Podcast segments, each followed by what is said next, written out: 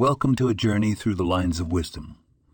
Today we delve into the Thursday portion of Ayigash, chapter 46, verse 8, where we encounter a genealogical account as profound as it is puzzling. Imagine the scene.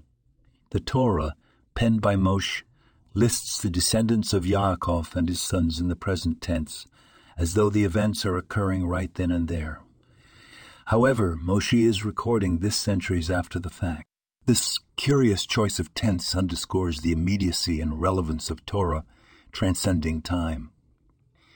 Now, in this meticulous tally of Yaakov's family, some names are conspicuously absent. Why?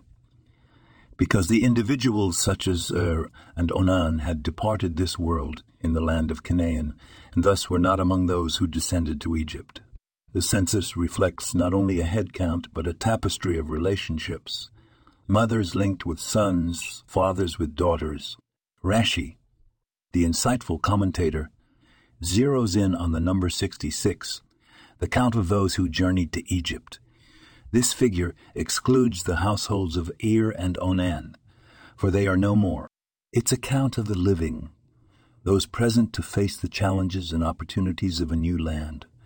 And within this enumeration lies a deeper truth, a closing message that Rashi imparts. The Jewish people, though scattered across the globe, are intrinsically one. Regardless of number or location, they are a singular people, united in spirit and heritage.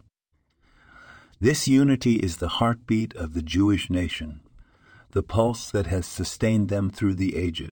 As we reflect on this message, we carry with us the reminder of our shared bond, the collective journey that began with our ancestors and continues with us today. This podcast was produced and sponsored by Daniel Aronoff.